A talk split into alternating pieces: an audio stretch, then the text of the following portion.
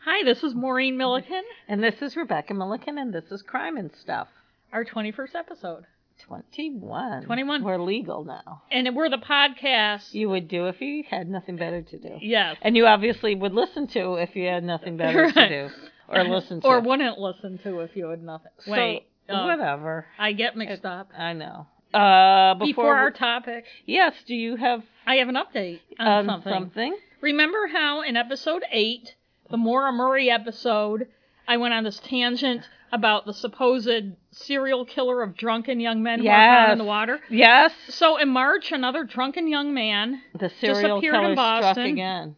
Yeah, he disappeared. He was at TD Garden North, whatever they call it. I just call it Boston Garden, like we Who said. the victim? The victim was. What's his name? His name is Michael Kelleher of Southborough, Massachusetts. He was 23. Aw. He was at a Bruins game, I think. It could have been a Celtics game. Oh, I'm sorry, it was a Celtics game. And he was there. I'm not sure who he was with because the stories, because he's a young man instead of a young woman, are not as interest, you know, as full of detail as they should be. But he was supposed to meet a friend and never met the friend. After the game, it was on March 29th. His family said he had gotten drunk during the game. I'm not sure how they knew that, but I think a 23 Mm. His friends probably a said. 23 year old young man at a Celtics game. He's I- probably going to get drunk. yeah. In Boston. He was found this morning in the Charles River in Boston, Mm-hmm. and today is April 16th. So he Ugh. was missing for a few weeks. We had talked in that episode about this whole theory that there's a serial killer killing young put- men and young throwing them drunk in guys the water. But and painting happy to faces. everyone's credit, this story doesn't bring that up. Thank God. It says at this time, both detectives and crime scene service troopers are investigating. The medical examiner's office is working to determine the exact cause and manner of death, but neither the family nor police suspect foul play, but rather that Kelleher fell into the river. because I mean, the- Because people do. It's close to the water, and yes, And they're wandering around drunk, and it's cold out and dark, and you might dark not even and- see what you're doing. So- and once you're in that water, forget it. So that's our news update. Okay. And I Um, just thought something interesting that's happening. It happened in Maine this past it, week or it was so. actually a historic it is. So just- legal we'll have thing. to talk we'll to have Matt. have Matt talk about it if he If ever he ever- comes back. I don't know. Oh. Maybe he's mad at us or something. No, I think it's but just so this, so this guy, what was his name? Andy Sanborn, Thank you, Andy Sanborn. He was arrested at 25. 27 years ago I'm glad somebody knows in something. 1990 when he, He- was 16, He was arrested for killing his this what, a friend. Yeah, an they called her acquaintance. his girlfriend, but he was like a short term. They he was they were in the same group of people. They were homeless teens that hung out on the streets. He was arrested for killing her. His conviction was not overturned. but He's been in jail for 25 years. Um, he was he 27, was sentenced to right? life. He was well, he was convicted 25 years ago. He was arrested 27. It said. Yeah, okay. He was sentenced to life in prison, and he got a bail hearing, and he was given bail. I think it was two hundred thousand dollars. And, and they said it's the Uh, first time first time ever that that someone found guilty in Maine and convicted of murder has been oh, he got a seventy-year sentence. it has been let out. Yes, the first time ever that that someone has been given bail who has been convicted of murder. I mean, the bail is just a, e, a side thing to it. I know, but no, because usually when you're convicted, you're in jail, and you're- Right, because you're not let out of jail, so you're not going to have bail. It's the fact that he's been let out, not the fact that he's been given bail. I mean, they could have not given him bail and let him Oh, out. that's true too. Okay, But his, they had no evidence at all. They found her stabbed body in the water. on the or was on the main state pier or her stuff was on the pier i don't know if her body was found they found her body in the water, Mm, yeah. stabbed and mutilated, and uh, blood on the pier, but no evidence against him and whatsoever. some of her stuff was on the pier pier her shoes or her something glasses and her shoes and I think her purse. the only evidence they had was an eyewitness testimony of a girl that knew them who was 13 at the time and the defense did not know this at the time but she was legally blind and it was nighttime and she also later recanted and said she wasn't even in the area Right, but what happened is she had 2200 vision and couldn't possibly that time of night have seen what she said she saw, and the prosecution never told the defense that she couldn't see well, and it should have been part of so the it's a long discovery. involved story we're gonna, we, maybe we'll do an And- episode and I on think it. we should do an episode on it, but Because it's she very but she interesting. recanted and um, said that at the time, and she was 13, said that the police kind of coerced her and told her what to say, which is totally believable. And both She of was- them are retired now and say they never did, but she was both of the cops. 13. Right. She was 13. Her social worker, who was her considered her legal guardian at the time because she was a ward of the state, said the police never talked to her or had her sit with the girl while they were questioning her. They questioned the girl without any other And they adult questioned all their friends and um, there. And were intimidating to all of them. right, and any 13-year-old is going to be intimidated no matter what the police said or did. And one of the prosecutors, actually not one of the prosecutors, one of Sanborn's lawyer, somebody in the case that I read the other day said that they feel like she made up the story that she saw it happen, you know, to It's impress like her a war friends. story, a yeah, war story yeah. to impress her friends, Yeah. and it got out of hand, and so she fully recanted, and a couple other witnesses who didn't claim to see the murder but also testified to things that implicated Sanborn have s- also recanted. Yes. And they had no evidence against him at Well, all. the- And I he was a feel like- sixteen-year-old kid with a mullet. Yeah, with him. Well, who didn't back then? So yeah, we should we should So we'll do it, definitely yes. Maybe we can talk to some local people about it. Maybe we could. I don't think the detectives would talk. No, I don't think so. And I think that they would stick by their I yeah, story whatever. about. And it's interesting that the one of the assistant attorney generals who was complicit in this whole thing, Pam Ames, Oh, yeah, now is she's a now a, defense lawyer attorney, in yeah. Waterville, a defense attorney. Yeah, she is. Anyway, so, So, that was an interesting case that happened here in Maine. yeah. So I think we'll probably be doing it. Yeah, we should do a full episode. Maybe we could have Once we Matt as figure a out- guest on the episode to talk about yes, the legal if he, if implications. he feels comfortable talking about it. yeah, as No. well, it's not his case. He seems comfortable, doesn't he? when he's here talking about I shit. don't know. We haven't seen him I for a know, while. that's true. Uh, okay, So, so, are we going to do tonight's topic? yes, And it's your turn. yes, and today is Easter Sunday, the day we're recording. A lot of our listeners don't know that tomorrow is a holiday too in Maine and Massachusetts only. Patriots Day. Patriots Day. And it's not named after the football team. It celebrates the battles of Lexington and Concord, Massachusetts. Unless you're what's her Unless you're Bachman. Michelle Bachman, Michelle- who we thought it was thinks Concord, Concord, New New Hampshire. What a bore. New Hampshire, and nothing Massachusetts. else. Didn't she ever have to read the poem?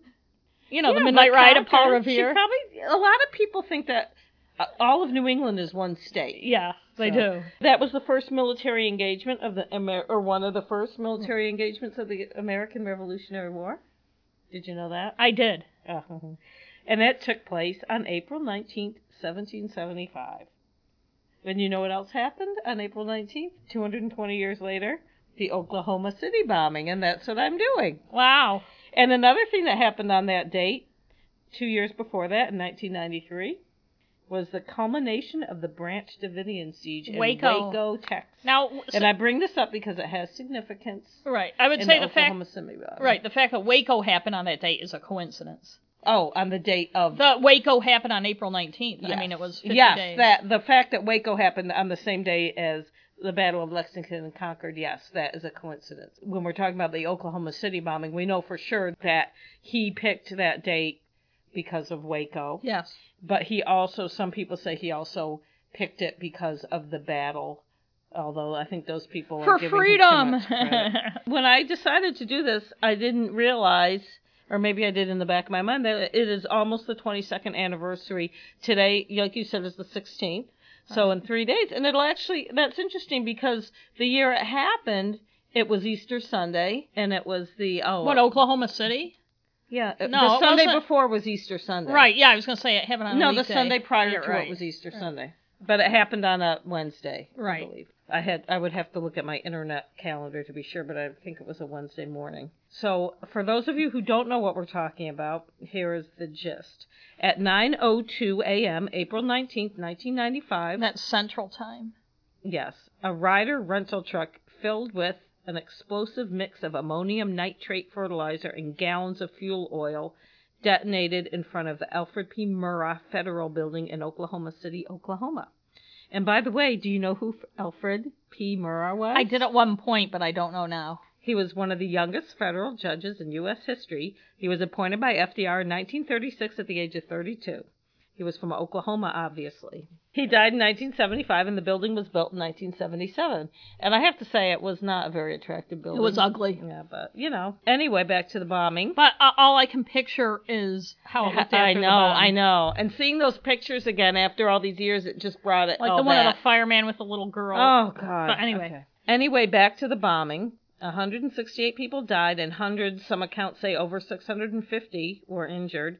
19 of the dead were young children because there was a daycare center in the building. The rescue effort took two weeks, and over 300 buildings in the area were damaged. The main suspect, Timothy McVeigh, was arrested April 21st, so fairly quickly after the bombing. He was put to death on June 11th, 2001. These are the bare facts of the case. Boy, but- he got executed quite quickly. You'll see why. All right. But this is much more complicated than I originally thought when I started my research. I always accepted the conventional wisdom that was mainly some lone nut acting with the help of a couple of friends.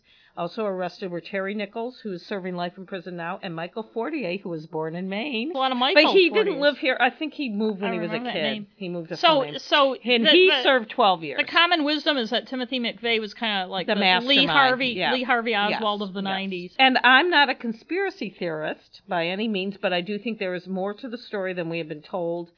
I watched the recent American Experience Oklahoma City from PBS about the bombing, which is excellent and has some great insights. But even that show kind of glossed over some of the questions that still are remaining about the bombing. And I want to apologize for not talking much about the victims specifically, but it's hard when there are that many people 168 people.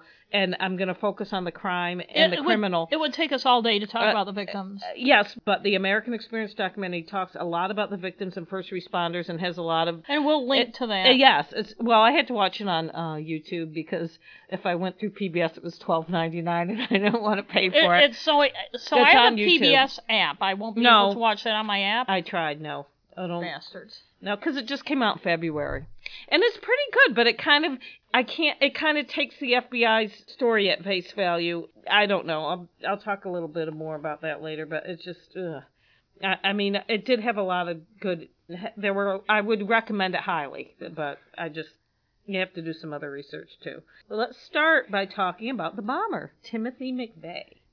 A young man only in his late 20s at the time of the crime, he was a decorated U.S. Army veteran who served in the Gulf War. One of his awards was a Bronze Star Medal. He earned several other awards. Uh, They had all these names. It's- I don't know. It seems like it's just the kind of thing they're giving people to encourage them, you know. He was born either in Lockport, New York, or Pendleton, New York, depending on the source. He grew up in Pendleton, but uh, Lockport's right next to May, Pendleton. you know, it may be the kind of he was born in the deal hospital where there. He was, like how sometimes they say Carlton Fisk is from Vermont because the hospital was in Vermont, and we all know Carlton Fisk, the greatest catcher of all time in baseball, was born in New Hampshire. okay. He just was. The hospital was we in all Vermont. know. I'm like, okay, if you say so. The hospital was in No, because Vermont. it was like I'm just saying, the, hospital was in Vermont. Okay. But you say born to me when you say somebody's born somewhere. Yes. I'm sorry, this is a big newspaper issue I have. You're talking about where they lived when they Yes. were born. okay. not- So that's why a lot of people say Pendleton because that's where he grew up. and that's in the And it's- Buffalo it's, area. in the Buffalo area. It's a little north of Buffalo. You know, it's like a suburb of Buffalo.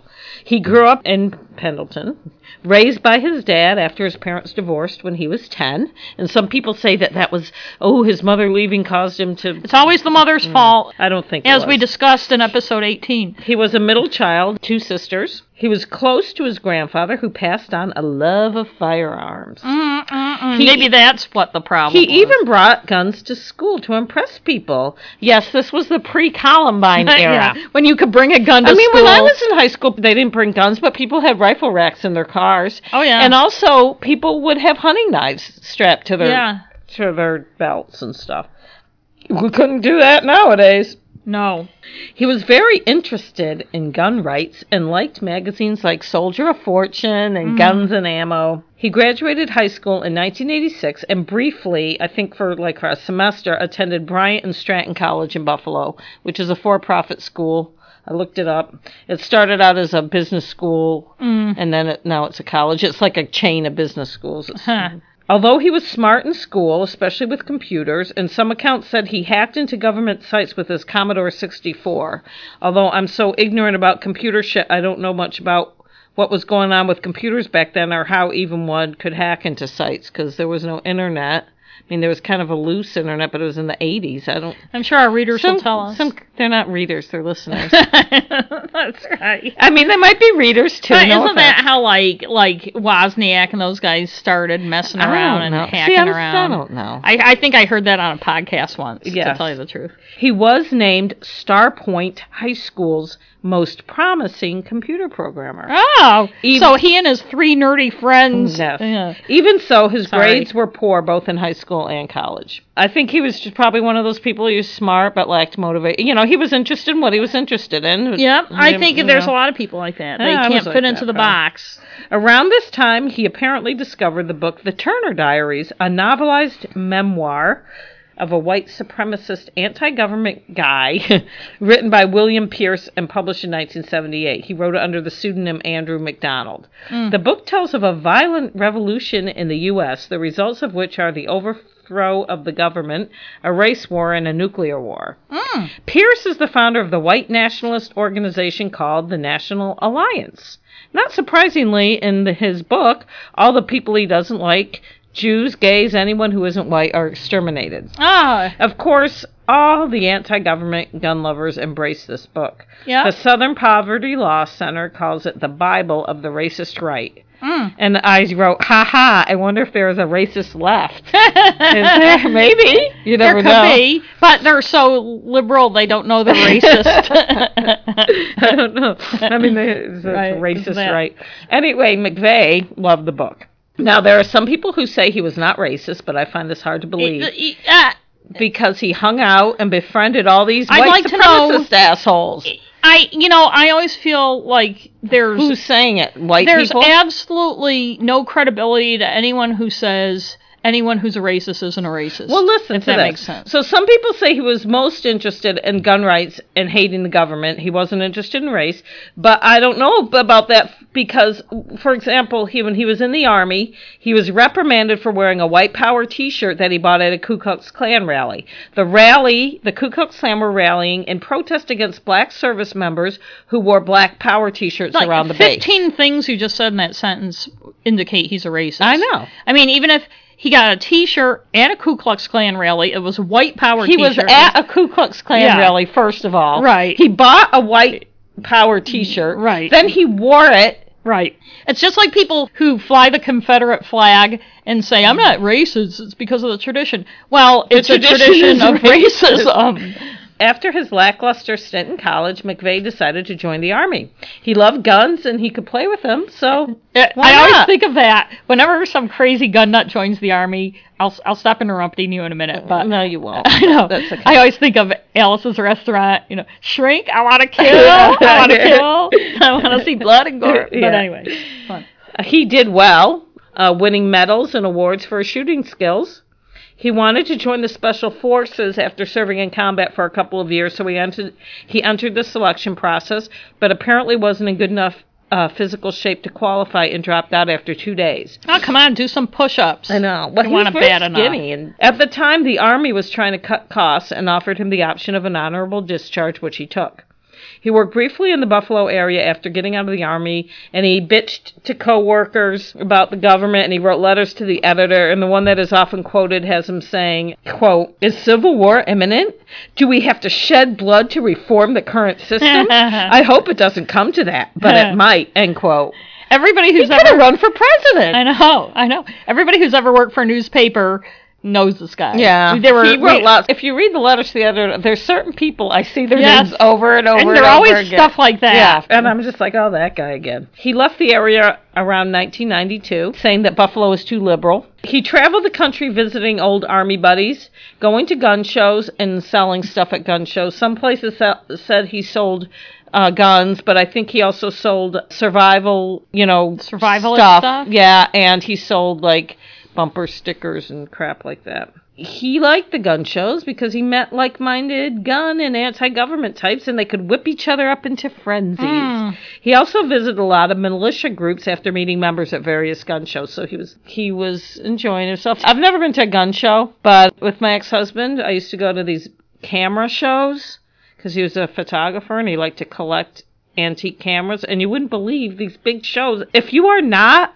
a collector of whatever it is the show you're going to, it is weird and the people are weird and they're all talking to each other and you're just like like they're talking another language and you're just like this is fucked up so i can just imagine what a gun show would be like Right, and also a lot of people go to gun shows, and there's a big one in Augusta every year at the Civic Center, and a lot of people go to them because you can buy a In gun at Maine, a gun yeah. show.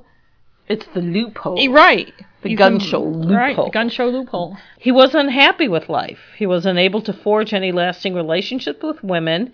I read that he only had one girlfriend, which I didn't think was that weird because he was only in his early 20s. I know. How many Might have been a girlfriends are late you supposed bloomer. to have? He eh, he was not happy with the army after washing out of special forces and also the army had informed him that he had been overpaid to the tune of about a thousand dollars and had to pay it back Uh so he already government. was disenchanted with the government but that that pissed him off really bad it just bolstered his anti-government sentiment he was also upset about the election of Bill Clinton, as a lot of them were, because Bill Clinton had campaigned on a gun control platform and they did not want their guns taken away. Sometime during McVeigh's alt right odyssey, uh. the Ruby Ridge incident happened. Ruby Ridge, Idaho was the site of an 11 day standoff between Randy Weaver, an anti government guy, and the U.S. Marshal Service and the FBI. Ruby Ridge is a remote area near the Canadian border. I don't want to go into too much detail because we could do a whole show On about Ruby, Ridge. Yeah. but the upshot is the U.S. Marshals Service went to Weaver's home on August 21, 1992, to serve a bench warrant for his failure to appear in court on gun charges. A firefight ensued, leaving Weaver's 14 year old son, Sammy, dead, and Deputy U.S. Marshal William Francis Deegan, age 42, dead. Also, the family dog was shot and killed. Aw. I don't know what breed it was, sorry. Mm. I know. The FBI got involved because of the firefight, and Weaver, his wife, he had, I think he had three remaining children, one which was a baby, and family friend Kevin Harris holed up in the home. Vicki Weaver, Randy's 43 year old wife, was shot by an FBI sniper while holding their baby. I've read a 10 month old baby and I've read a 14 month old baby, but it was a baby. Yeah, A same baby girl. difference. And it was a mess from beginning to end. They didn't need to go up there with that kind of force. He was the first thing about it too is he was kind of entrapped. He was arrested for selling sawed-off shotguns, but somebody had kind of entrapped him into do, like talked him into sawing off the shotguns and selling them to him.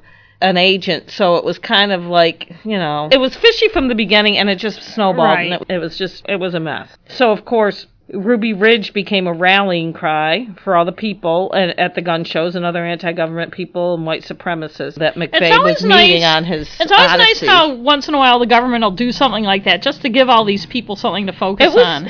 You know? In fact, while McVeigh was selling his survival items and copies, he oh he sold copies of the Turner Diaries too. Ah. Like they didn't already all have it Where at so the gun shows. he, he was like buying them and then reselling I them guess or so. something. Who knows? It's a gun show. He was also he probably got yeah like illegal printings of it, and I don't know who published the Turner Diaries. Maybe it was self-published. I don't know. In fact, while McVeigh was selling his survival items and copies of the Turner diaries at gun shows, he was also handing out free cards printed with the name and address of Lon Horiuchi, the FBI sniper at Ruby Ridge. He said he was hoping someone in the Patriot movement would assassinate Horiuchi. And Horiuchi was later charged with manslaughter in Idaho. But McVeigh also wrote hate mail to Horiuchi saying, What goes around comes around. Mm-mm-mm. And Right now, I want to stop and do a little like sidebar, go off on a bit of a tangent to talk about another white supremacist, Robert J. Matthews, Bob Matthews as he was known, born in Marfa, Texas, in 1953, raised in Phoenix, Arizona. He joined the John Birch Society at age 11.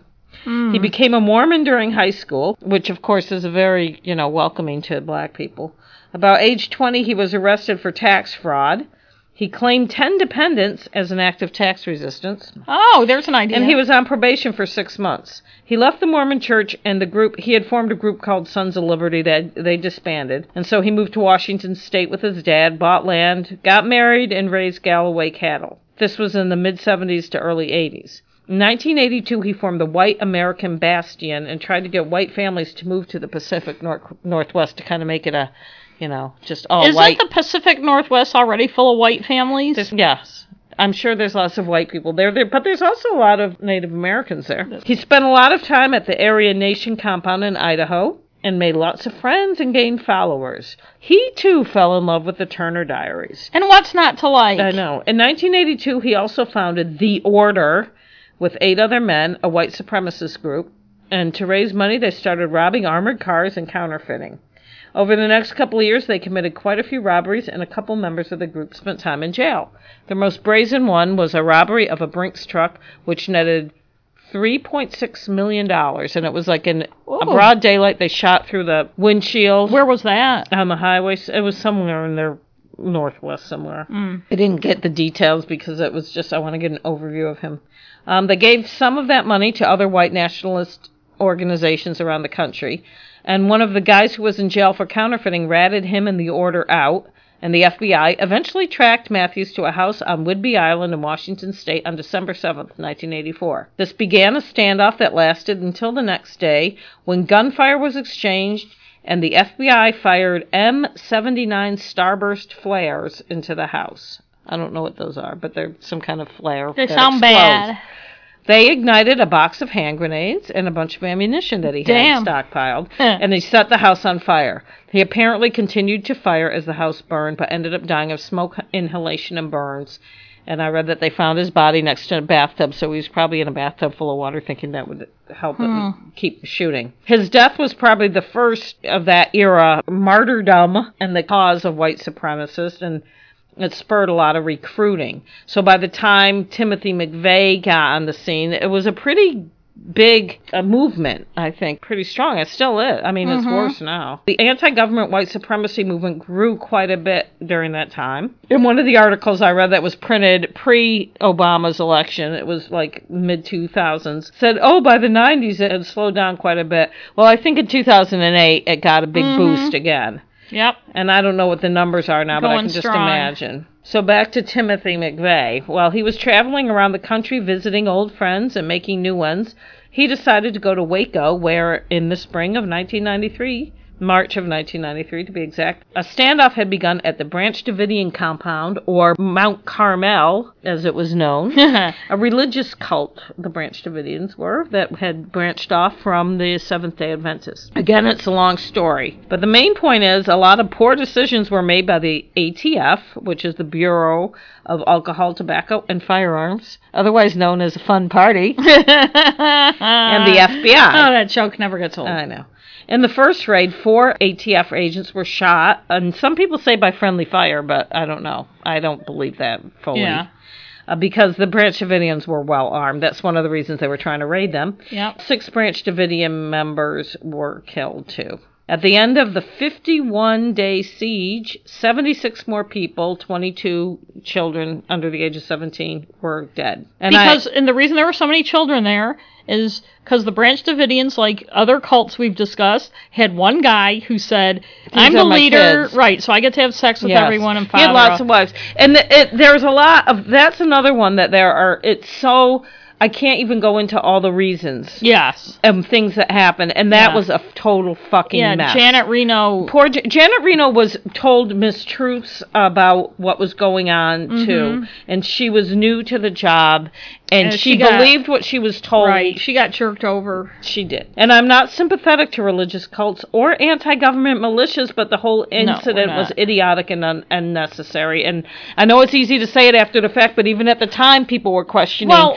they knew the Branch Davidians were tipped off, and they still did the raid, which Well, was ridiculous. just like a, world affairs, we too often respond to things with might And the response seems to be firepower and killing people rather than figuring out some better. The way they started it off, it Yeah. started off bad and it just got Right. worse. They knew that they were tipped off. Right. When you read the FBI page, they paint that because I read some info on the FBI about all of these incidents just to see what their take was. And of course, they paint themselves in a wonderful light. And even on, and that was one of the problems I had with the with the PBS with the American Experience documentary. They talked to a lot of FBI agents, which is fine, but they all tried to make it sound like that nothing they did was wrong and the and David Koresh was evil and I'm not agreeing with him uh, with any of his I don't agree with the fact that he was a cult leader and the whatever shit he did but it was pretty stupid to know that these people who are heavily armed know that you're going to raid them and you still go through with it that doesn't Right. make any sense to me at And all so that's and the- that's what started the whole thing Right. And so and so this is the American Experience episode about Oklahoma City. yes they talk But about they that. talk about the branch. McVeigh, during the standoff, before the culmination of it, he decides to go to And Waco. As any white supremacist would. There were tons of people. There was like to check it just out. like at the at the Ruby Ridge one. They had a roadblock there, and there were all these people hanging around. They have film of them, like "You- you're, you know, they yelling at you know all the ATF agents and stuff, telling them Yeah. that they're a they're a disgrace to white people everywhere. There were a bunch of people, fucking weirdos, hanging up. They they um one of the reporters they talked to said that there was a it was a hill that was like about three miles away, but you could see the the compound, and that's where all the people were, and that's where Timothy McVeigh. He was driving around the shitty car. He stopped there to sell bumper stickers or anti-government bumper stickers, and they have a, a film of him talking. And I want to say there was one of the things I watched was a stupid. I think it was British. That the narrator was British, so they the guy that played Timothy. It was like had re, re- Oh, they had to reenact Yes. on American Experience? no, no, no. It was another one I Oh, watched. okay. They had reenactments, and um, the guy that played Timothy McVeigh, he looked a lot like him, but he had like a southern accent, which Huh. was driving me fucking nuts. Yeah. But I think it's because I think no offense to British people. They d- didn't know the difference. I think that they think all Americans talk like, Yeah. especially someone that's going to bomb some- somebody like a from white Buffalo, supremacist. actually somebody from Buffalo, New York would have an accent very similar to ours. Yes, yeah. And Timothy McVeigh didn't have a southern Because we're not accent. originally from Maine, we're fr- originally from western New York. Yes, we are. With this very distinct accent. Yes, although ours is kind of messed up.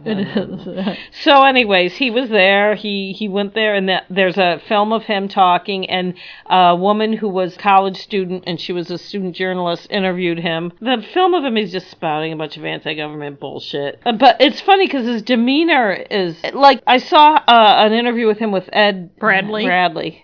Thank you. I couldn't remember his name. On 60 Minutes, he has a very Timothy McVeigh has a very calm demeanor. Like you know how on movies and stuff, they always make people who would do something like bomb a Like all place. crazy Oh, yeah, and yelling like giggly and, and- or, or, yeah. wild eyed, Right. And he was- wasn't, you know. Uh, people lack imagination when it comes to depicting. And I'm not crazy saying he people. was insane. I think he had issues, No. but he was whatever. He's a fucking asshole. But anyways, when Mount Carmel caught on fire and the shit hit the fan, he was not still in Texas. He was at his friend Terry Nichols' house in Kansas. And McVeigh later said that he started crying watching it on TV, thinking of the children who died, Aw. which I found kind of ironic. Oh, It's ironic considering what he he ended up fucking doing. killed him. Yeah. The Brady Bill, which limits assault weapons, was passed soon after the Branch Davidian thing happened, and the gun people did not like this at all. It was further proof of the government taking away guns and infringing on their sacred Second Amendment rights. Damn government. Fucking Bill Clinton. Ah. Taking So, away the gun. Around that time is when they started plotting. And I can't think of any better way to protest having your gun taken away than going and killing people. yeah. You know, because But that makes why- your point so well. Yeah. Well, you know, he didn't use guns. He Oh, that's true. he blew them up. It's not guns that kill people. Oh, It's it's the government. I'm joking. I, don't think that. I We're don't really just think that. joking, people. Please. Apparently, he staked out a few places, but settled on the Murrah Building in Oklahoma City. He never really said exactly why, but there are several theories, of course, because people have to theorize. One was that the because the ATF had an office there, and he thought that some of those ATF agents were involved in Waco. Did he have any ties to Oklahoma? No, you know he blamed the ATF for what happened Although at he Waco. probably drove through Oklahoma City between visiting Terry in Kansas and being in Waco. He may have, according to Michael Fortier and uh, some other people, he staked out other places like Dallas and some other places, but there were reasons why. A lot of people thought it was because the ATF had an office there. Some people said he originally had picked the courthouse next door and was going to park in the underground parking lot that the two buildings shared, w- uh, which would have been inspired by the World Trade Center bombing of 1993, not to be confused with The other one. the other, which wasn't really a bombing. No. The truck was too high to fit through the entrance. Uh-huh. Another theory I saw, which is kind of, I don't know, kind of out there, said that he picked the building because it provided good camera angles, which would photograph well for television, and he wanted his message to be known. Hmm. So what happened was this. A rider truck was rented in Junction City, Kansas. Timothy McVeigh, with the help of others or not, depending on the source, spent a week in Geary Lake State Park in Kansas assembling the bomb, which contained 4,800 pounds of Was explosives. he camping or something? No, he was staying at a he was staying at a hotel, but they but I don't know. He was staying at a hotel or a motel, I mean, but he that maybe they parked they did the bomb there, not at the hotel. They probably had to go somewhere where they Right. could work on the bomb. It was a bunch of uh, drums and Right. there's somebody they had like a they had like a diagram of it, but I couldn't figure it out because I'm stupid. On April 19th, he drove it to Oklahoma City, parked it, lit two fuses, and walked away, letting it explode. A third of the building was demolished. The nine floors collapsed upon each other, and a huge crater was blown into the street. And a hun- as I said, 168 people died. And wasn't the daycare center like right in the front of the building? He parked right in front of the day where the daycare center was. Did he know that? He says he did not know. He claims he didn't know. I don't think he knew where it was. Although if he had wa- if he had staked it out and walked into the building, which I don't know if he ever did, I think he just drove by and saw where it was. McVeigh claims he did not know children were in the building, but I think he he must have known that there were. I mean, he knew there'd be people in there. Why wouldn't there? There's a social Right. security office. There could have been kids in there. Right. Um, some other people have said he and Terry Nichols, his army buddy and convicted co-conspirator, knew but didn't care. And McVeigh later called them collateral damage. So who Yeah. knows?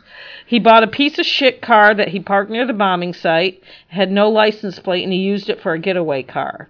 It was an old Mercury Marquis yellow. A cop stopped him about an hour and a half after the bombing as he was driving down the interstate toward Kansas. He had a gun in the car but no license to carry, and he told the cop he had a gun when he got stopped. He had no license to carry in Oklahoma, so he was arrested. He was in jail when the FBI figured out the identity of the bomber, so they were able to arrest him quickly. How did they figure out his name? I will tell you. Okay. There was a lot of news about John Doe number two, which the FBI later said was a mistake, but some people think there was a John Doe number two. The FBI found the. This is how they ca- caught him so quickly. I think it's serendipitous. At the time, I thought it was serendipitous, and I, I still do. I'm not a conspiracy theorist. Right. I think they really did. This is how they caught him so quickly. Sometimes shit happens. The FBI found the rear axle of the Ryder truck in the wreckage that had the VIN on it. Not the VIN number Thank you. the vehicle identification number, VIN. From there, they traced it to the rental place, which was in Junction City, Kansas. Um, they went there. They got a physical description of the guy, and they they got one of those little, you know, drawings of his face, Composites. which did look a lot like him.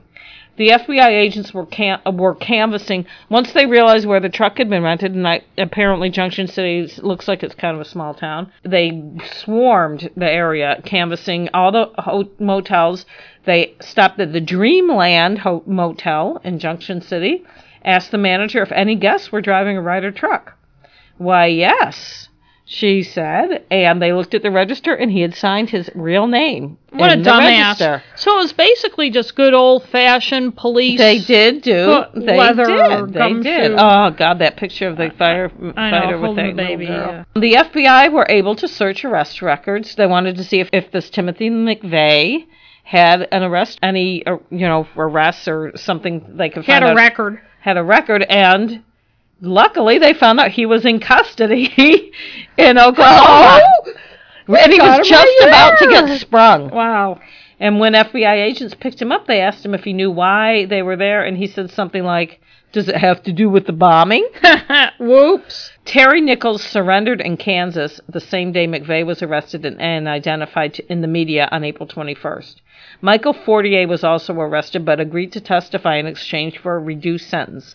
By the time the bombing happened, he was kind of out of the picture anyway. Even though he knew about it, he decided he didn't like what was going to happen. But he and his wife both knew and did not say anything or warn anybody. What was Fortier's um, role? He lived in Arizona. I think he helped with the planning, but um, he chickened out. he chickened out. I think he helped with some of the um, recognizance, you know, when they were looking at different courthouses and stuff. Supposedly, Nichols was also having cold feet right before the bombing, Easter Sunday. McVeigh threatened to kill Nichols' family if he didn't help, and Nichols helped assemble the bomb but didn't go to Oklahoma City. But I think I think Nichols just said that about his threatening to kill his family because come on, he wasn't going to do that. McVeigh eventually confessed to everything, drawing maps, answering questions, and taking credit for the whole thing. He was indicted on August 10th, 1995, on 11 federal counts, including conspiracy to use a weapon of mass destruction, use of a weapon of mass destruction, destruction with the use of explosives, and eight counts of first degree murder. Those eight counts were federal charges for the ATF officers. The other 160 deaths were under the state jurisdiction of Oklahoma. The federal government knew they'd probably get the death penalty, so I guess Oklahoma was just like, fine. Right. McVeigh wanted to use the necessity defense, but they ended up not doing it because they could not prove he was in under imminent danger. So the necessity defense would be kind of like self defense, like I'm trying to protect myself. Like that's I'm a defense Um, in that- imminent danger. Okay, I was gonna say that's a, a defense. I think, and I could be wrong about this. That gets used a lot when people kill doctors who perform abortions and Yeah. stuff because we're preventing many of Yes. us from dying by killing this kind person. of ironic. Yeah. As part of his defense, his team showed the anti-government film Waco: The Big Lie. On June second, ni- on June second, nineteen ninety-seven, McVeigh was found guilty on all counts of the federal indictment, and on June thirteenth, nineteen ninety-seven, the jury recommended the death penalty. While his unsuccessful appeals were pending, McVeigh was housed at the United States Penitentiary Administrative Maximum Facility, or ADX, in Fremont, Colorado. Hmm. It's unofficially known as Florence ADX. McVeigh was housed in Bombers Row with his buddy Terry Oh, Nichols. that's nice that they have a special little. row Listen for to them. this. His buddy Terry Nichols, Ted Kaczynski, Oh, eh, the, who is the Unabomber. yes. Maybe someday we'll do Oh, a I story want. on I him. desperately want to do the universe. And Ramsey Youssef, who was the World Trade Center bomber. wow, Youssef apparently made frequent attempts to convert McVeigh to Islam. it's like a, it's a who's who. uh, Of, I know. Also, there was some other gang member guy there, but he wasn't a bomber, so I didn't put him in the bombers row. In 1999, McVeigh was transferred to the U.S. Penitentiary in Terre Haute, Indiana. He decided to drop all remaining appeals, saying he'd rather die than spend the rest of his life in prison. He also claimed his objective had originally been state assisted suicide, and he wanted his execution broadcast, but that request was denied. An internet company sued for the right to broadcast the execution, but that was unsuccessful. I remember that when they were they wanted to Yes. do that. McVeigh was originally set to be executed on May 16th. 2001, but it was found that the FBI had withheld thousands of pages of documents to his defense team. U.S. Attorney General John Ashcroft ordered a stay of execution for a month, although I don't know really what the point of that was. Yeah. I mean, and I don't know how. so they could review the documents that they have. Yeah, and see if there's anything in it. He was eventually executed by chemical injection on June 11th, 2001. And do you know what his last meal was? Mint chocolate chip ice cream. Yes! And you know how I know that? Because I was just looking up pictures of him on my phone, and there were all these pictures of him with mint, and then juxtaposed with mint Oh, chocolate chip really? ice cream. That's so weird. And do a Google search of Timothy McVeigh and the two images, and all of a sudden you're getting pictures of mint chocolate chip ice cream. And I was Interesting. going to ask you what the deal was with mint chocolate That chip was ice his cream. last. Oh, Two But when you pints of asked mint the- chocolate chip. And he, when they asked him if he had any final words, he, he said no. Ah, He was the first federal prisoner put to death since 1963. Since him, there have been two others Juan Ruel Garza, who killed three people and ran a drug ring in Texas. He was executed only eight days after McVeigh. June 19th, 2001. And the third is Louis Jones, who kidnapped and murdered Army Private Tracy McBride. He was put to death March 18th, 2003. The next one will most likely be Zokhar Zna- Zokhar Zarnev, the remaining Boston Marathon bomber. Mm-hmm. Which also happened mid April. Yes, it did. Because it Patriots so it was Day, on yeah. Patriots Day, because that's when the Boston Marathon is run. Yes. Timothy McVeigh is still the only terrorist ever executed in the U.S. But again, Zarnef will be the second, and I don't consider him to be Islamic, even though a lot of people do. No, I consider him to be a dumb kid who didn't know what the fuck he was doing and was easily influenced. by his nuthead brother, who was Islam. He was Islamic, but he was also a nutcase, and that's the problem. I put them in the the nutcase who picked something. And Right. Timothy McVeigh. picked something to do. I don't think Timothy McVeigh was as much of a nutcase. He was kind of obsessed. I don't think he was like I think like the San Bernardino bombers uh, or shooters too. I think of them as nutcases. Well, That it, it's almost like they're not in. They're not like doing it because they're religious. The religion has become the thing that they've obsessed Right. about. that's that's what I was going to say. That they have If that makes whatever any whatever sense. personality defect or whatever they have, they latch onto something that makes them feel important and gives them a cause and gives them a rationalization for doing that thing. And if it weren't Islam in their case and Timothy McVeigh's case, Well, white some people it's supremacy Christian. and anti-government, Or right? Like that guy that was anti-abortion and shot people. I mean, Right. they pick something. John Salvi. Right. And it's not necessarily they're not uh, maybe I'm splitting hairs, but it's not like, oh, this this person is a poster child for terrorism of this ideology. Yeah. It's more like this person has a personality defect where they wanted this kind of power and attention and this is the thing they latched Yes. onto and convinced I- I themselves agree. was the reason to do it. And now uh, uh, there was I read it and I didn't really talk about it much in my presentation, but there was an article in Vanity Fair in 2001 think I after read McVeigh that, by yeah. Gore Vidal. He and Timothy McVeigh had uh, correspondence. McVeigh Mm-hmm. wrote to him in 1998 while he was in prison because Gore Vidal wrote some anti-government article I can't remember now that McVeigh wanted to talk about, and they didn't agree on a lot of things, but they agree. Gore Vidal has a lot of good points. He goes a little too far. I think he was a little too sympathetic of McVeigh, but he. You, oh, go oh, ahead. go ahead. But he also. No, I can't remember what I was. I Gonna was going to say, you know what that makes me think of? And maybe you'll remember what you were oh, saying. in Cold Blood. Yes, of Truman Capote corresponding with Perry Smith mm-hmm. Yeah. in Cold Blood, and um, got And it, pe- getting a and good book out some- of it.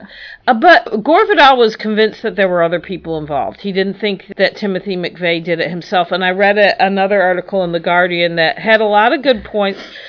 What they were saying was, first of all, they thought that the car he left there was not meant to be a getaway car because he took the license plate off. He had like a bunch of like stuff planted in the car, like anti-government tracts and stuff, that they thought that it was meant to be left there as kind of a red herring. But Oh. whoever was helping him left like abandoned Left him, him, and he took in off. the lurch. And that some of the things that they brought up made sense. There were some other things like a ride, another rider truck. Of course, it could be a coincidence. There was another rider truck uh, circling around an uh, an hour before, and also a lot of the people that said they saw McVeigh with the rider truck in near Junction City had seen two rider trucks, and they had also seen like five people. He had been seen with other people a lot, so there was probably other people helping him assemble the bomb. Right. Although Besides he Terry could have, Nichols. he could have, you know, gotten people to do different parts. But of there were things. some people that were identified as the known white supremacists. You know how they keep people on the Right. radar. But I think what you were saying early, I think you said earlier when we were we weren't we were off tape was that maybe they didn't want to know. right. The Because it would open a FBI. can of worms. They Right. wanted to, especially after after Waco, that was such a mess. They wanted to we got a guy. We Let's got wrap a up. guy Yep. he's saying he did it. He's saying it was him. Uh, We And- can forget about some of this other stuff I that we have think questions there's- about. It's wrapped up. It's done. and I think there's a resistance, and I, you know, I don't, I don't know about this in a lot of detail. I admit, but my, I feel as though there's a resistance to wanting to know too much about domestic, homegrown Yeah. terrorism i if we if the boogeyman doesn't look like us and comes from somewhere else and has some religion that we don't understand, it's much easier to pursue it and Yes. focus on it and and get what you want if you're the FBI to get the resources you need and people behind you than it is to start poking around in white national supremacy alt alt right America, which even 20 years ago was a tough cookie, and now given the political climate, you're talking Good about people. And who, you know, um, another thing. Remember how Ryder trucks used to be yellow, and Mm. after that they changed the color of them, now what are they? I thought they They're said- white. Oh, they are. or vice versa. Whatever it was, they They were yellow. The 'cause Ryder Oh, it's yellow. trucks got su- yeah, they were yellow, and they got such a bad rap Yeah, I from that know, that because- they changed them to because white. that Yusuf guy, the guy from the he used a Ryder truck in too. the 1993 Yes, World Trade yes. Center. Yeah, they were like the the truck So, of I remember choice Gordon, of- my my ex husband Gordon and I making that joke. Ooh, Yeah. Ryder truck. That should be their new Right, their that- new their new logo. logo. The choice or- of bombers everywhere. Yeah. But the other thing I was, gonna, haha, we can laugh. I know. And I remember either reading an in depth, maybe even a book, or seen a documentary that focused on like the last minutes before the bomb went off. And tell me if you know any of the details about this. McVeigh, there's something about him stopped at a stoplight and somebody. He he almost felt like somebody was watching him too much, and something about him smoking a cigarette that I don't even remember. But that he might have parked the truck not where he had intended to. Well, he tried. or- okay, no. The, what happened? What I just, what I read in probably the Guardian article was saying he was going to park it underneath and he couldn't fit, and so then he was going to park it in an alley between the courthouse and the and the Murrah building, and there were ATF agents doing something there, and they were parked there, so he couldn't park it there, and he got antsy, and then he parked it on the street and, Okay. and in front of the building, and that was under the daycare. But I don't think he knew that that that, that was under the daycare. Yeah. I'm, I mean, I'm not saying that he. I think he did know there were probably children in the building and my guess didn't give a is shit. my guess is a young single man is going to be one of the last people in the world who's going to say, "Gee, they may have a daycare center in this building full of kids." Although he was crying over the Wake, Waco kids. so well, that was a that was a you and know it's just funny a how they vague. embraced them because there- that was a, a multi-ethnic group of people. they they only embraced them because, the They were government gun did lovers, something too. bad. Yeah, and they were and They, only were- embraced they them. loved guns too. They only embraced them because the choice was because they wanted to have a reason to dislike the According government. to some of the other the stuff I read too, Gore Vidal had a lot of stuff, and so did the Guardian article about people knowing that it was um, somebody had that the problem was the ATF and the FBI were not uh, talking to each other. They were that sounds stupid. They weren't talking, but they weren't in communication with each other. And apparently, one of them had gotten a tip from some white supremacist. Some there was a mole or some a woman um, in one of the she was in one of the white supremacist groups. I think she was an FBI agent, and she warned them that that someone was planning a bombing in Oklahoma in April. She knew it was going to be sometime in April. They did not inform the ATF about it. And there was a lot of anecdotal stuff like that that, well, someone knew this and someone knew that and no one told anyone. So, and there may have been. I mean, there probably, if he was planning, it sounded like when he was going around the country, like he started formulating this plan, and I don't know if he was the, ma- I think he probably was the mastermind, but he, he had a lot of help. I think a lot of people knew about it because he was trying to recruit people to help him. So people knew How about do it. you recruit somebody for that? Well, when you're in these white supremacist Yeah, that's groups, true. I hate the government. Well, no, I'm going to do this bombing. You want to help me? Oh, I don't know. one of the things that always struck me about it was he did all this planning about the bomb and shit. Well, I but he think- was so stupid about things. like- Maybe he thought he was gonna. Maybe he thought he was gonna die with. Maybe he Huh. was gonna kill himself. Well, or maybe somebody was supposed to spirit him away, Right, and they spirit weren't him there. I mean, that's all I can think of. Like, why would he? Like, he wouldn't have But taken you- that why do you car without sign a your real license plate. name? That was stupid. They- unless you are gonna die. uh, That's in why. It. If he thought he was, maybe he thought there was a But- chance he was gonna die. That could be. But even if you just think there's a chance, if you're intentionally gonna die, yeah, put your real name because you want everybody to know. Hey, I'm the guy who Yeah. did this. But if you And think here- there's a chance I could die, you don't put your real name. I know that was kind of weird. You know, it just seemed like he had all this. Well, it just shows Because he, know, I had don't all think this. he would have gotten caught right away. I all mean, this it- thought process and planning that went into the bomb, but not a lot into the stupid details. Yeah, 'cause like it was don't a you fake know name. the truck isn't gonna fit? I know. I know. Don't you that know? Was, that was stupid. I mean, it, it just shows that you know he staked out the building, he planned I it. know. I know. You know, it just shows you know a lot of Hell, you can't criminals think of trip everything. themselves up on stupid shit.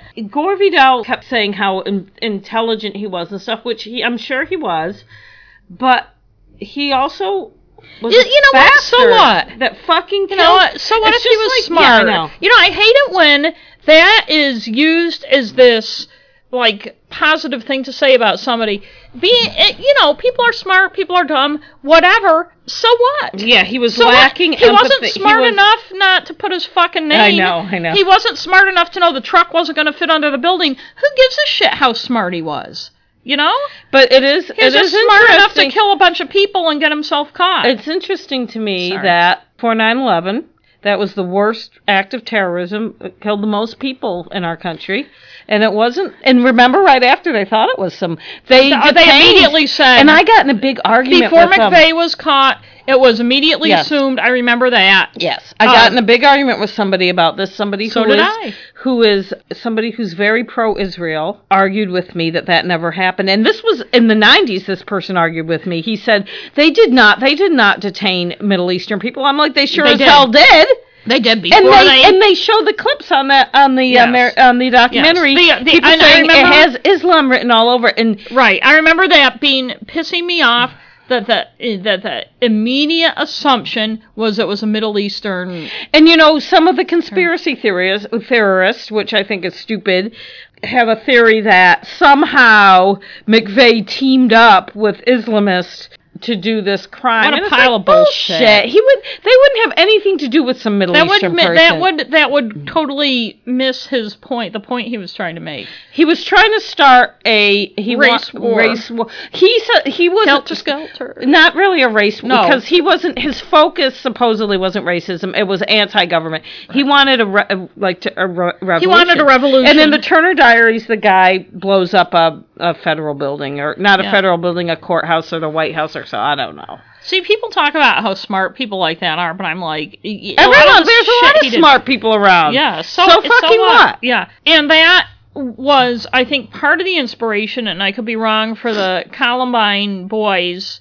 The it be they they said that they were going to do it uh, we, they were, going to just do it on looking April up. nineteenth, nineteen and ninety then they nine. decided to get more ammo. So they did it on April twentieth, but which was Hitler's birthday. Yeah, so they figured so that was it still was good. a good because you have to do it on a special day if you're going to go shoot a bunch of people for no good April's reason. not a good month It's the cruelest month, because as Tennyson said. as uh, I think what else happened in April? Didn't that um I it's- was born. yeah, that. Yeah. But I remember cuz I when Hannah was born, I was recuperating. It was it's a long story, but I had to recuperate and I was at mom and dad's house watching TV constantly. And that was when that oil tanker in the Gulf exploded. Oh, it yeah. was April. And that uh, but March was when there was when there was that that a lot happened in that month or so. I was whole yeah. Mar- uh, that earthquake and tsunami happened in Oh, yeah, Japan. It wow. was 2011. Yeah. That thing exploded in April, and then it just spurted oil for what?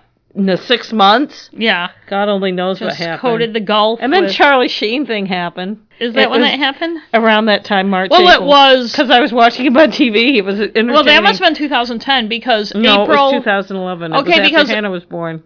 okay, because April 2011 is when I left the union leader and moved back to Maine, and I think my last day there was April 15th. No, Charlie was the fi- was the like March. Right, because I said I Yeah. cut out that quote because I identified winning? with it. Oh, the no, winning. not not You winning. can't You can't, under- possibly under- possibly understand my brain. Hey Charlie, you have to tell us what that quote. And I I know he identify listens to with us. with Charlie Sheen, but we're we're good enough.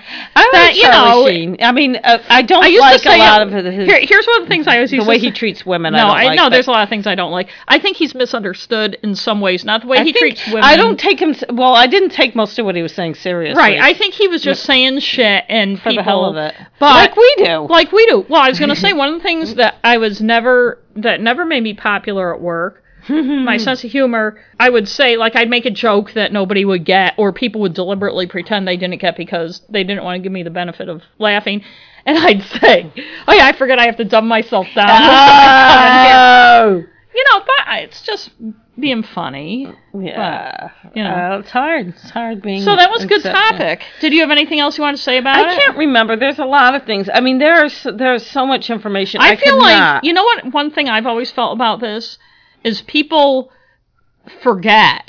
People Oh, I know what I wanted to say. Yes, people. Okay, I was going to make a big point. oh, okay. Go ahead. You say your it was your topic, so you can say No, your thing uh, first. one thing that irritated me in this documentary is the cluelessness of many of the uh, people talking heads that they had, and there was one guy. I hate fucking talking heads. it's all men. Like the FBI agents I- uh, you know, come on. Yeah. There's one guy that was like the sense of, you know, we all, you know, when we saw who, when we finally saw who the bomber was, we were all saying it was one of us. The sense of betrayal, and Get I'm like, your head out of your ass. he wasn't one of. Of I all didn't think the he was people one in of the us. world, the fucking FBI shouldn't feel betrayed he because wasn't a no, white that guy wasn't an American- FBI agent. Oh, no, what never he's mind. saying is, as a white American, he felt betrayed because it was one of our own. It's like it was one of your own. I felt I was like, no shit, it was some fucking white supremacist, not a Muslim. That's what I thought Yeah. when they caught him. I thought ch- uh, figures Well- is what I thought. Well, and that's one thing that people are so shocked.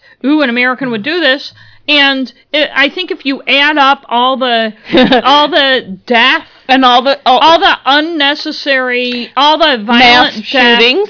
in America, y- very few of it is by people who aren't from America or aren't white. I know. Well, look at all the post office shooters from our episode ab- about going postal. And, They were and all just white. all of the you think of the mass I don't want to shooters. get into a big race thing here, but I but the, but also the more don't assume the more well no i was going to say the first of all the more people are ooh shocked by the fact that it was you know a guy who quote unquote looked like any one of us or was one of our own or whatever that as long as people think like that shit like this is going to happen I know.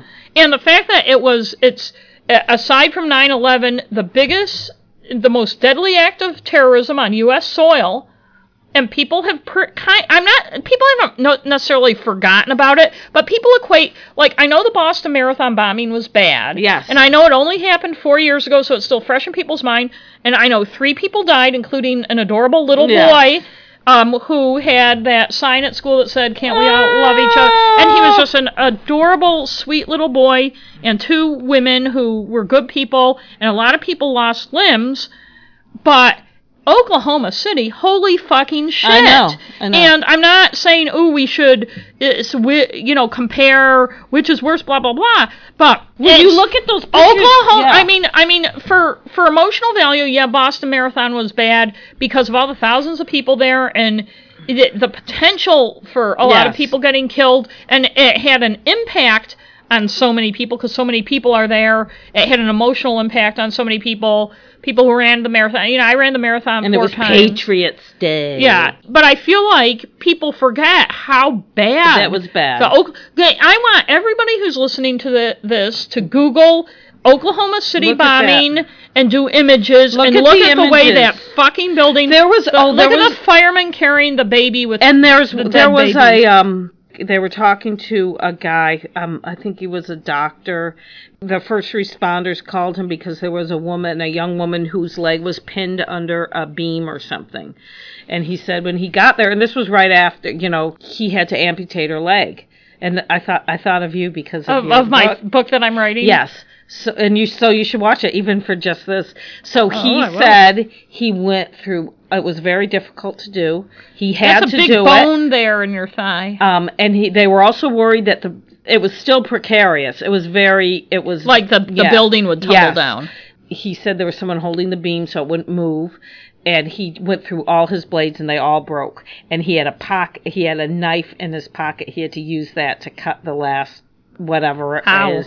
Well, she was asleep. She, I mean, he gave her anesthesia. He was a doctor, but still, I thought, ah, I mean, and that that's the type of. thing. I mean, it was horrible. All those little babies. I mean, they were babies. They were babies. It was a horrible. daycare center. It was a daycare center that a lot of people who worked in the building Ugh. brought their children to. So they were right there when it happened, or they were hurt themselves or you know it's the kind of thing where holy shit this building just blew up and my baby is where it blew Ugh. up not that I know. No, there was a mother on who who lost her two children that said that. I mean, She just knew look her at the daughter was memorial right with there. the chairs I that know they have I even know.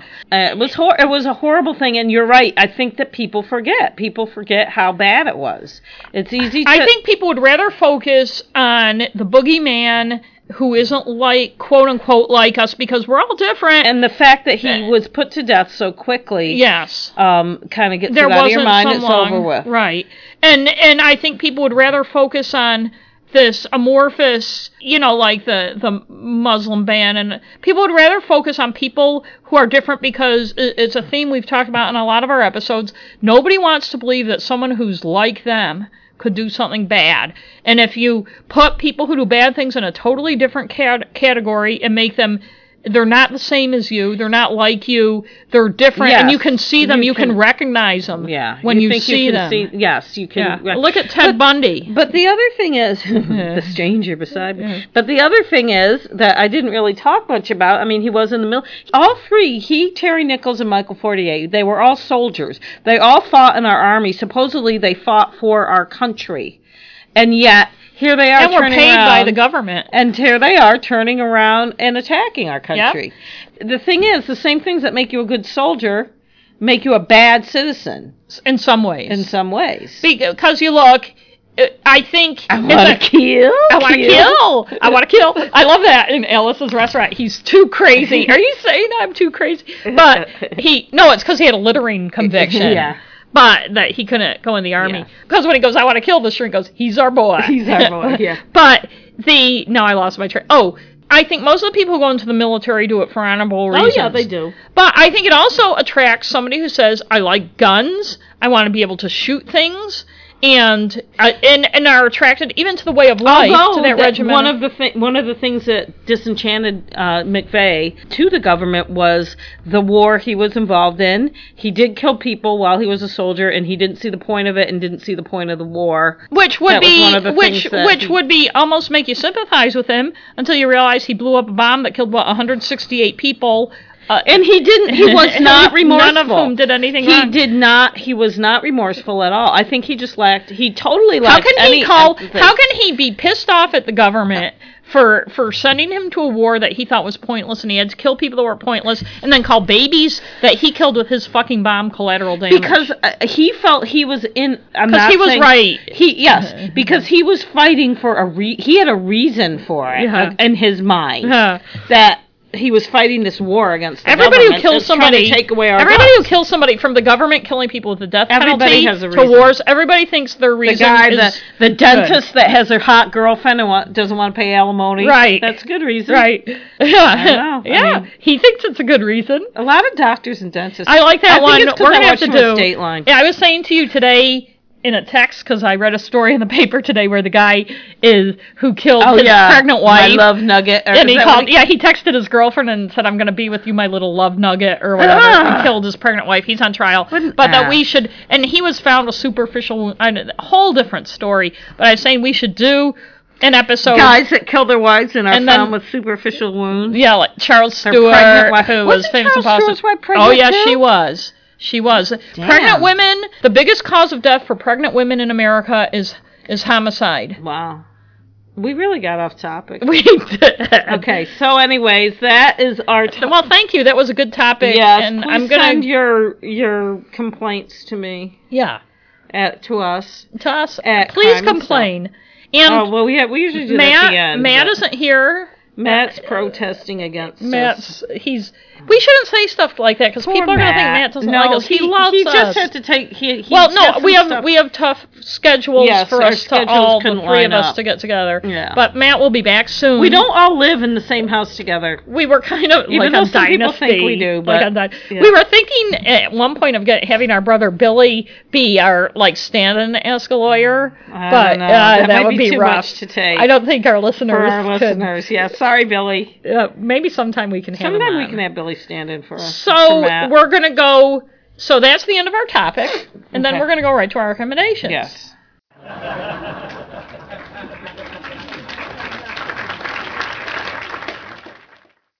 For our recommendation tonight, we're going to talk about our most recent favorite podcast that isn't this podcast. Oh, It's- well, besides this one, because this Besides one this- is our favorite. We Yeah. listen to it over and over I again. know. Till I want to kill myself. no. But we both listened to S Town, which is Yes. actually Shit Town. Yeah, shit ten. And I made a point since since I wanted to listen to it cleanly and only finished listening to it today of not listening to anyone else in podcast world talk about it because I didn't want to be influenced by any other opinions.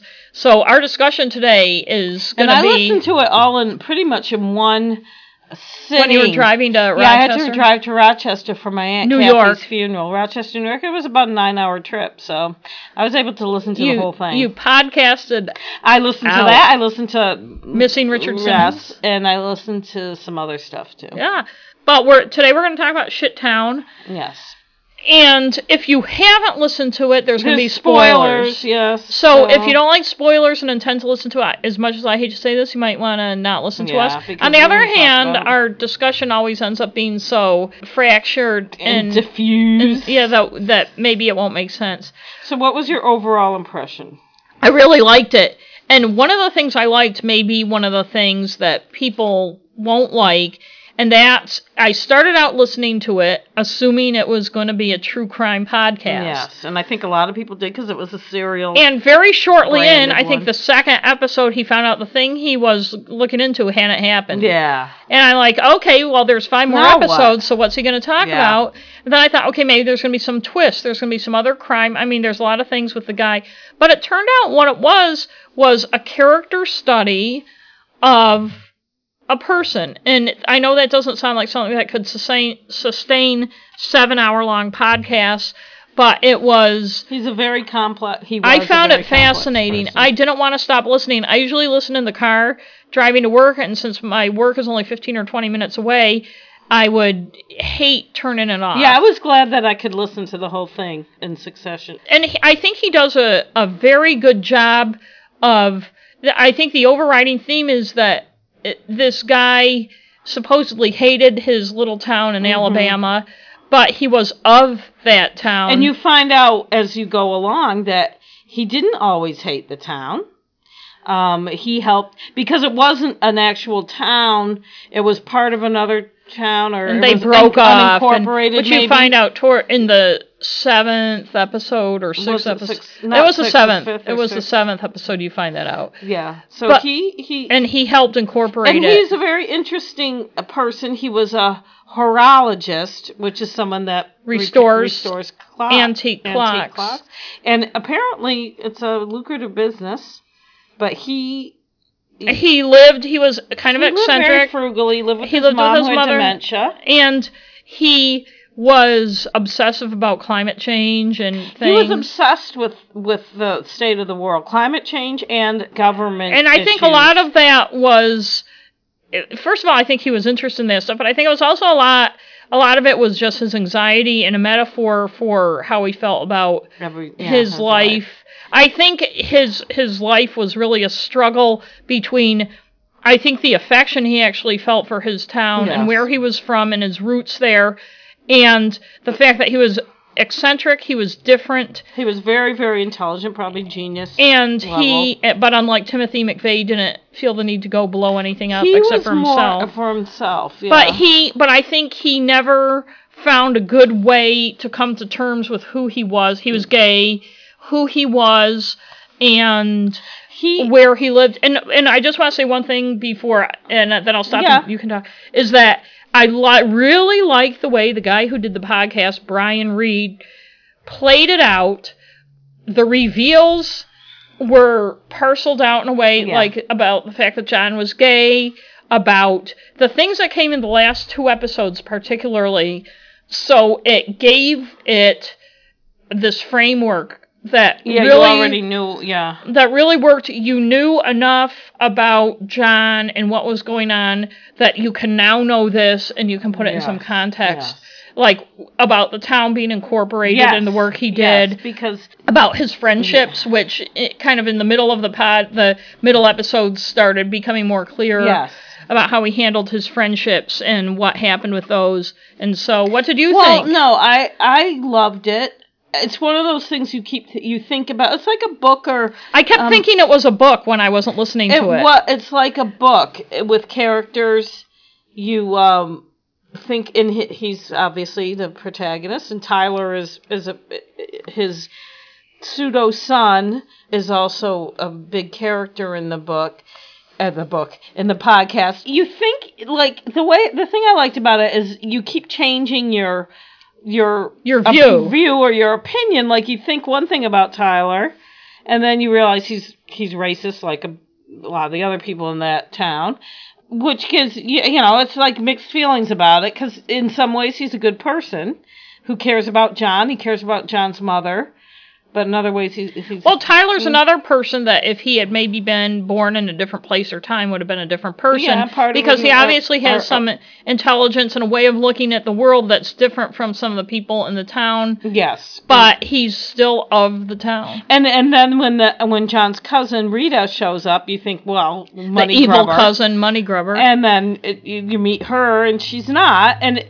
it plays with your assumptions. but you also have to have to remind yourself when you're listening that every person is a three-dimensional person that has a lot of different sides to them, and you can't just assume from this one view of them that they're this certain type of person. And all the people in it, I thought were were not either Bad. bad, or good. There and and I thought he did a good job of being kind of removed the from reporter. The reporter. Yeah. What was his name? Brian Reed. Brian Reed. He he was the narrator, definitely, but he was a little bit. He was kind of outside of things, telling us about you Right. know, he things. didn't get. He, didn't get in- befriended involved. these people He was without being friends. involved. Like he Yes. didn't try, for instance, to give somebody money when they needed it and didn't know what they were going to Yeah. do or anything like that. In fact, one in the sixth or seventh episode, he said to Tyler.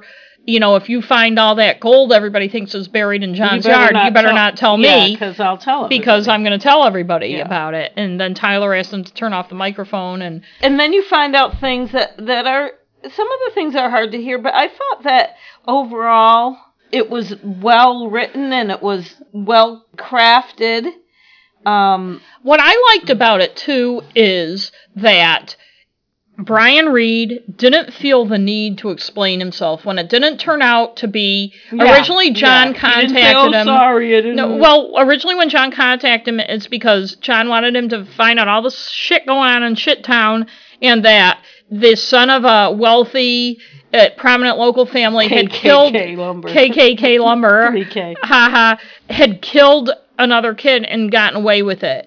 And that's what Brian started Yes. looking into. And it became apparent, I think, in the second episode that it didn't happen. But he didn't feel, and this, one of the issues I had with missing Richard Simmons is I felt the, the guy doing it felt this need to rationalize and over explain why Yes. he was doing it. And my feeling is it's an interesting story. Don't feel you have to keep yeah explaining yeah don't or apologize for or yourself, over just do it overthinking why you're Yeah. doing. And one thing I like about this is Brian Reed never said, "I'm doing this because," or "This changes what where this podcast was Yeah. going."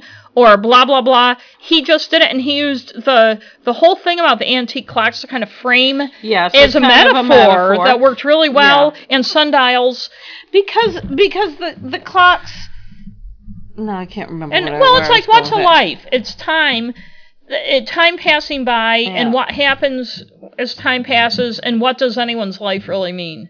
And it can be kind of depressing, Depressing. when you think I just about thought it. about But I have a feeling, n- and not having listened to or read anybody's reaction to this at all, literally have not. I have a feeling that there are people who are dissatisfied or unhappy or feel that it didn't deliver because there are it was some done people that maybe think bait and switch or something. Right. It was yeah. done by the same production team that did Serial. Yes. So I think, but to me, one of the great thing about podcasts is it's seven episodes. It can just be what it is. It is what it is. If you don't like it, right. And it's a really good. what, I what are you think. going to do about it? You didn't pay for it.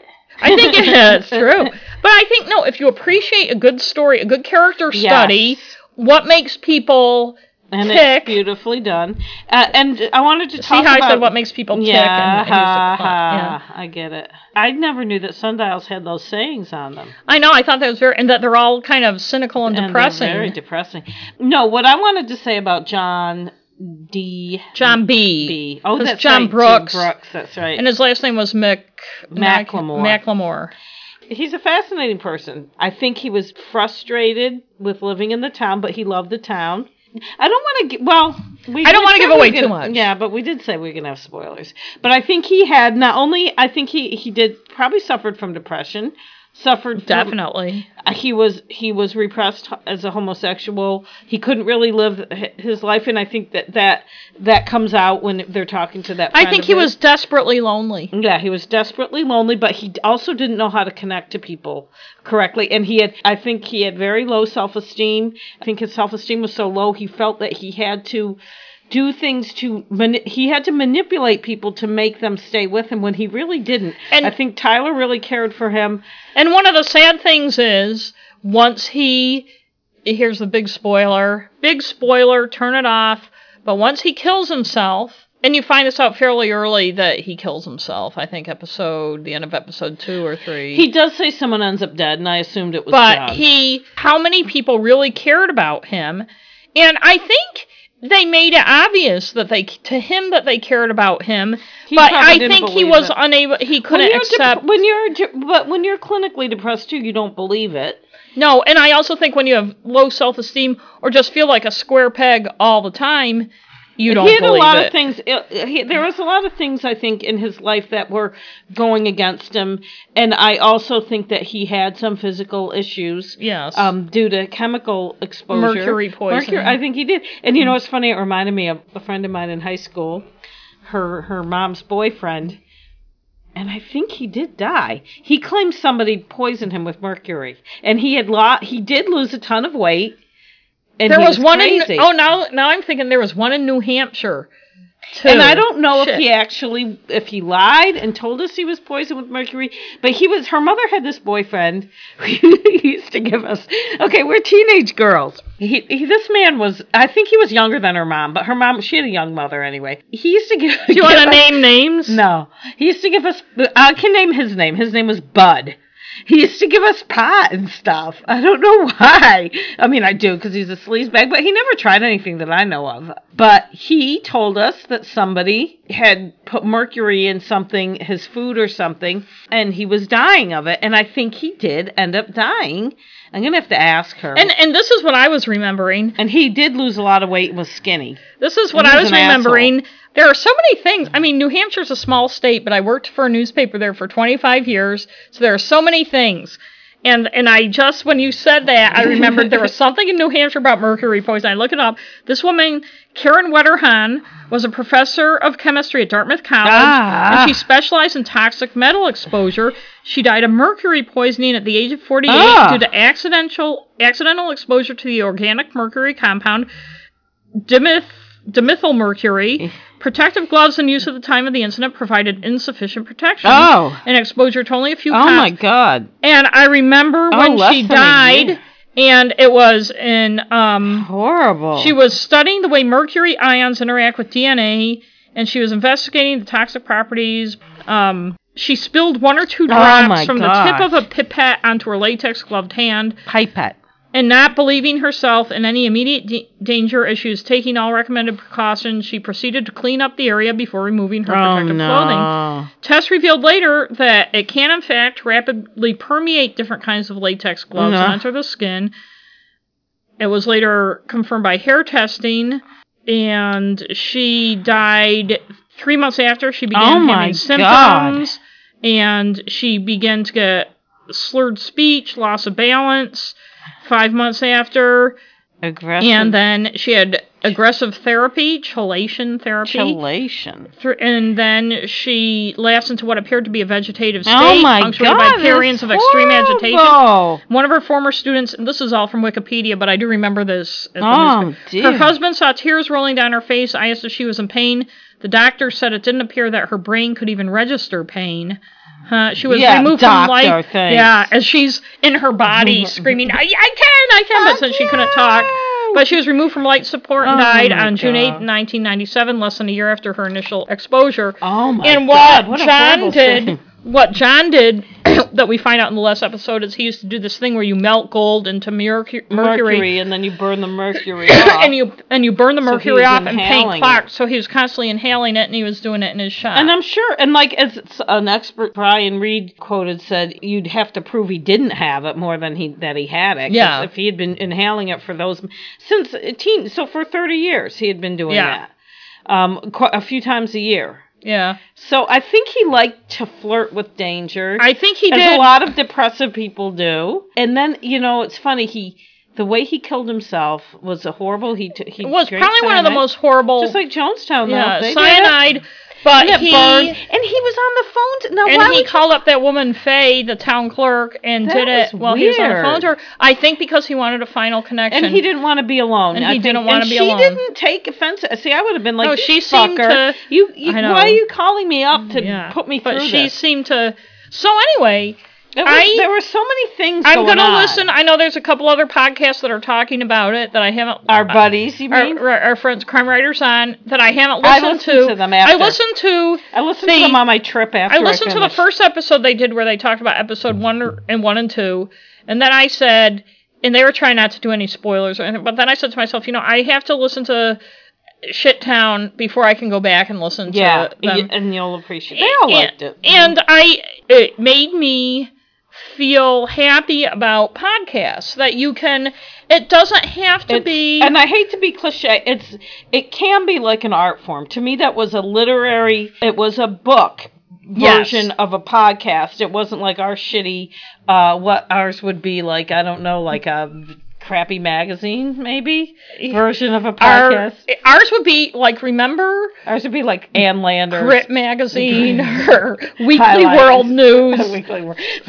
with the alien. Highlights was two P P G. Uh, Um, no, two I was G thinking rated, of like, like Rufus and no, I was Gallant. thinking of one of those shoppers you get in the mail that, but we don't have a bunch of ads. I actually like so I read them. Uh, I the shouldn't say that. I'm Sentry, gonna I cut that read out. the Sentry all the time. I get it every week. I, I think we're better than the Sentry, which is a weekly newspaper in I South mean, our Portland. podcast. Uh, Yeah, don't you think we're better? Than I don't know. I like the Sentry, uh, but anyways, I digress. But I don't know what our equivalent would be, but we're totally different than that. But that one, That was like it's funny that you do this comparison. This has nothing to do with this, but in my the book the not, the book I'm writing now, so, uh, the protagonist what's the title? I think it's Bad News Travels Fast because all my books have news and Yes. the Bernie O'Day series have news. But she, I don't want to give too much away for the one or two people out there that may have read my other ones. But in a in a break from her police chief boyfriend, she had an affair with Sandy the fire chief. A very short one because Sandy- then they and got it was back because I together. told you to get them It together. was kind of you got me thinking about like it. Sandy. Yeah. It's cute. Well, and she compares it to her friend who's trying to figure out what the hell was going on. That you know, with Pete, it's like you read a Shakespeare. uh, She's talking about sex, okay? You, it's no, don't get that look on your face. It sounds, it's going to sound better in the book. She, it's like the Shakespeare si- where you read it and it's very intense, and you read it several times, and it's like, wow, that was an very intense experience, blah blah blah. And then, but sometimes you just want to read the Jabberwocky. You know, Although I don't think I'd want to have sex like the Jagger, Jagger, Jabberwocky. this is a metaphor. okay. I know it is. I know. I know. And maybe I need to work on it a little more. Jabberwocky. It was brillig. I know. No, but you just read it and it's I fun know. and the It's wordplay fun. and you're Yes, enjoying it's yourself fun, and blah yes. blah blah. Or and they're like- like two totally different Like things. I used to like reading The Cat in the Hat to Hannah. Right. It's, I love you bringing up your six year old when we're talking about sex. That that's gross. I know it is. Oh, it that way. It is. But Okay. maybe it's time for us to stop for the night. I didn't know Did- if I had. Did I have more to talk about?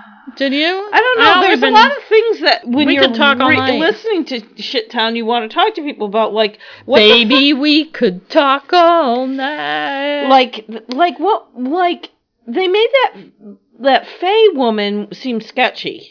Like why was she say the town clerk. Yeah, like why did she say she had called people when she hadn't and all that shit? That's Well, there are some things you just don't know the answers Yeah, I to. know. But I don't like that. I know. That's what makes it not like a real book, because in a real book that would You have to tie up the loose ends. yeah. But no, I thought it was it was good, and I and I hadn't looked at the pictures online, so I just looked at them on. They show the maze and the they show Oh, I have to look at the guy show his pictures, too. tattoos. And he he's not a bad looking guy. He said he wasn't good looking, but he's not bad looking. Well, there's that one guy he uh, Oh, the- he became Olin. friends with Olin, who th- had that one moment where he just wanted to rip his clothes off. lick him all over, Yeah. kiss him, or whatever he know. wanted to do. I know. I really, I think I liked it more than I would have liked it if it had been a true crime podcast. Oh yeah, As much as I like true crime, it was well done. All the time. done. Yeah. but I just felt it was a nice, fresh look at something that made you think about stuff. Yeah. So we're going to be back next week. And maybe we'll have ask a lawyer. I don't know. I don't see us getting together with Matt before next week. Okay. Do you? I don't know. We'll see. Uh, um, I so- can't. I have. I do not see. And next week you're gonna do something. What do you that look on your face like? Ooh. I'm trying to think of when I'm going to have time to do one Uh, next week. But yes, I will. And so if you wanna email us and complain about something that we said, Yeah. uh, crime We- and we can stuff, take that. um, uh, crime Online- and stuff at gmail.com. That's our Gmail address. Crime and stuff. And at our gmail website's Crime and Stuff Online, dot where there's com. also a contact form, and also you can subscribe by to iTunes, Yes. Android. You can listen to it on an RSS feed. and however you're doing it, especially iTunes, can you subscribe, rate, and review? you can rate and review us. Even if you want to give us a shitty, I don't care. Just Yeah, I know, you something. keep Give us, saying that. throw us a bone. Yeah. And you can also donate on Patreon. Yeah, on our if you go on our website, there there's are a two ways to recurring donate. donation. And you can get PayPal's a one-time donation. and you can get some cool stuff. yes. And you can what else? I think that's it. And we will I don't think Matt's gonna be back next week, but maybe the week after. if Matt's too tied up, I think Maureen is too tied up. ooh. No, I've got like four jobs and Crime Wave is next weekend. Oh, crime wave. And I oh, we don't should plug there is not Crime Wave. one Oh no, because this won't because be when up this comes 'cause out, Crime Wave will be over. Ah, you guys missed it. You missed it. and It was Ah, awesome, was even though it hasn't great. happened yet. The problem is, I don't think there's any break in my schedule. I see. And that's, you know, I'm not complaining. It's nice to have several jobs Like, that make looking at you shitty like, money. ugh. And I, I do have to write that book, too. Yes, you need to write your book. Okay. Okay. So maybe I'll stop and we'll go do that. Okay. Bye. See you next week. Sorry, just a minute. I'm sorry. I know you hate that.